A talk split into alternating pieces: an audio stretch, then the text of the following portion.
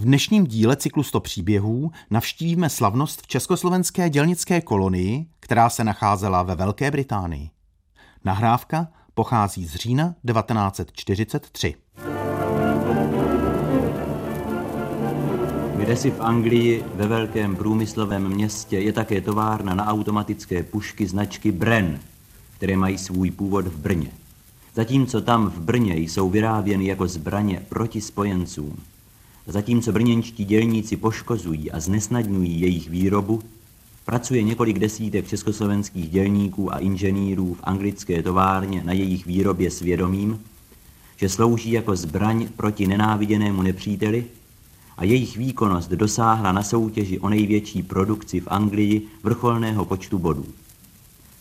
V sobotu minulého týdne jsme navštívili jejich továrnu, odkud vyšlo tisíce a tisíce součástek Brenganu a odpoledne téhož dne jsme se zúčastnili slavnosti v československé kolonii.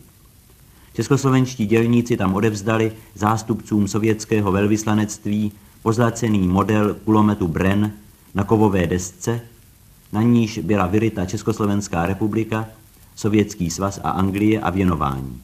Maršálu Josefu Stalinovi a jeho rudé armádě od československé kolonie kdesi v Anglii roku 1943. To byla nahrávka BBC. S historikem Petrem Hlaváčkem si budeme povídat o tom, jak obvyklá byla mezi exilovými vládami v Londýně takováto družba ze Sověty spojená s předáváním darů. Kontakty se sovětskou ambasádou tu samozřejmě, zejména od roku 1941, byly. Ovšem onen dár, to je pozlacený kulomet pro Stalina, to byla záležitost celá výjimečná. Ani Churchill, ani Roosevelt od československých dělníků z Británie nic takového nedostali. O výrobě oné zbraně pro sovětského premiéra dokonce informovala již 7. října 1943 exilová ČTK. V reportáži zmiňované osvobození Záporoží, které se mimochodem nachází na Ukrajině, se událo 14. října 1943. Nahrávka tudíž vznikla někdy koncem onoho měsíce. Slavnost zahájila malá věruška, která také předala zástupcům sovětského velvyslanectví obrázek československých dětí pro děti osvobozeného záporoží. Vážení hoste, vítám vás jménem če- československých dětí kolonie kdesi v Anglii. Jak rádi bychom vítali ruské děti mezi nás, abychom si s nimi pohráli a jak rádi bychom jim pomohli v jejich těžkém utrpení, které se žene přes ruskou zem.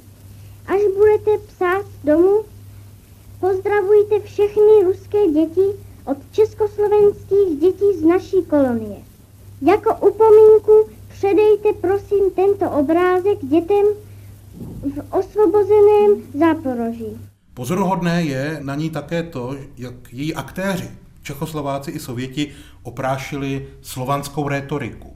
Zástupce sovětského velvyslanectví Sitěnko poděkoval za uvítání jménem sovětského lidu a jeho hrdiné rudé armády a řekl Vítám vás, bratří Slované, kteří jste se zde shromáždili, abyste složili hold mé zemi. Ve válce se ještě více upevnili a zesílili tradiční svazky slovanského bratrství a přátelství, které odedávna spojuje národy Sovětského svazu a Československé republiky. Toto přátelství je utvrzováno krví obou národů. A lze tuto akci vnímat jako takové jisté přípravné kroky k Benešově cestě do Moskvy, která se uskutečnila vlastně na konci 43. roku? To je mnohovrstevnatý problém. Prezident Beneš původně navrhoval tripartitní smlouvu mezi Československem, Polskem a Sovětským svazem, jenže na jaře 43 vyšly najevo některé okolnosti katyňského masakru a došlo k přerušení diplomatických kontaktů mezi Rusy a Poláky. Sovětský svaz souhlasil s přípravou bilaterální smlouvy, avšak náš postup kritizovala Velká Británie, neboť smlouva mohla být vnímána jako nepřátelská vůči Polsku. Někdy v říjnu 1943 řekl údajně Beneš svému kancléři Smutnému, že s příchodem rodé armády na naše území hrozí záměna německého protektorátu za ruský.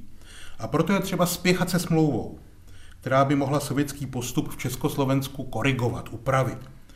Právě v říjnu 1943 Britové stáhli své námitky proti smlouvě a tehdy také vznikl onen pozlacený kulomet pro Stalina, který měl symbolizovat československé, britské a sovětské spojenectví.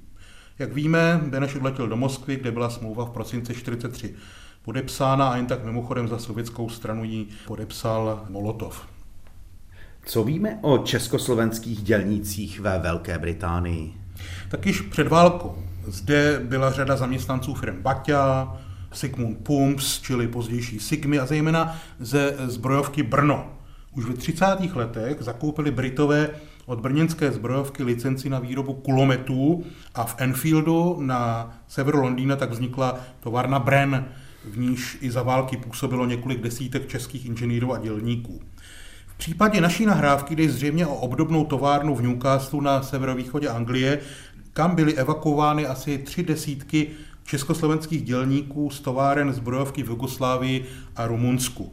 Tu dokonce dvakrát navštívil prezident Beneš, ale také Jan Masaryk nebo Hubert Rybka. Za exilové československé ministerstvo zahraničí hovořil profesor Karel Nigrín. Poté promluvil za ministerstvo zahraničních věcí profesor Nigrín, který pravil, že oni, českoslovenští dělníci, mají především, kromě jiných, právo mluvit v zahraničí za svůj lid doma a pokračoval.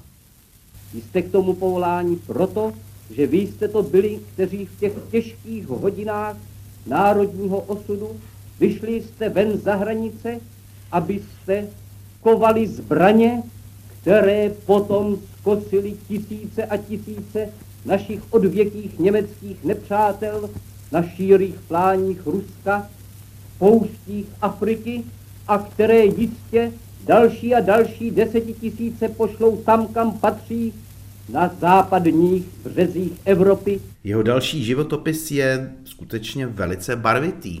Více než barvitý, Karel Nigrín, tenhle scout, literát a publicista, uprchl už roku 39 v podstatě z internace gestapa a usadil se ve Francii. V červnu 40 pak odešel do Velké Británie, kde působil na našem ministerstvu zahraničních věcí. Jeho zaměstnancem zůstal i po osvobození, neměl to však lehké. O komunistických časech ani nemluvě.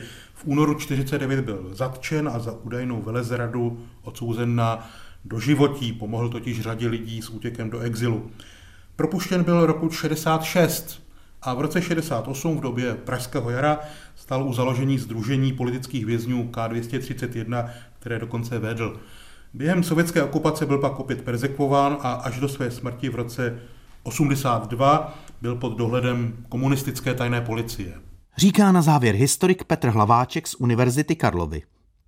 Dnešní díl cyklu 100 příběhů končí, naslyšenou ze studia se těší Pavel Hlavatý.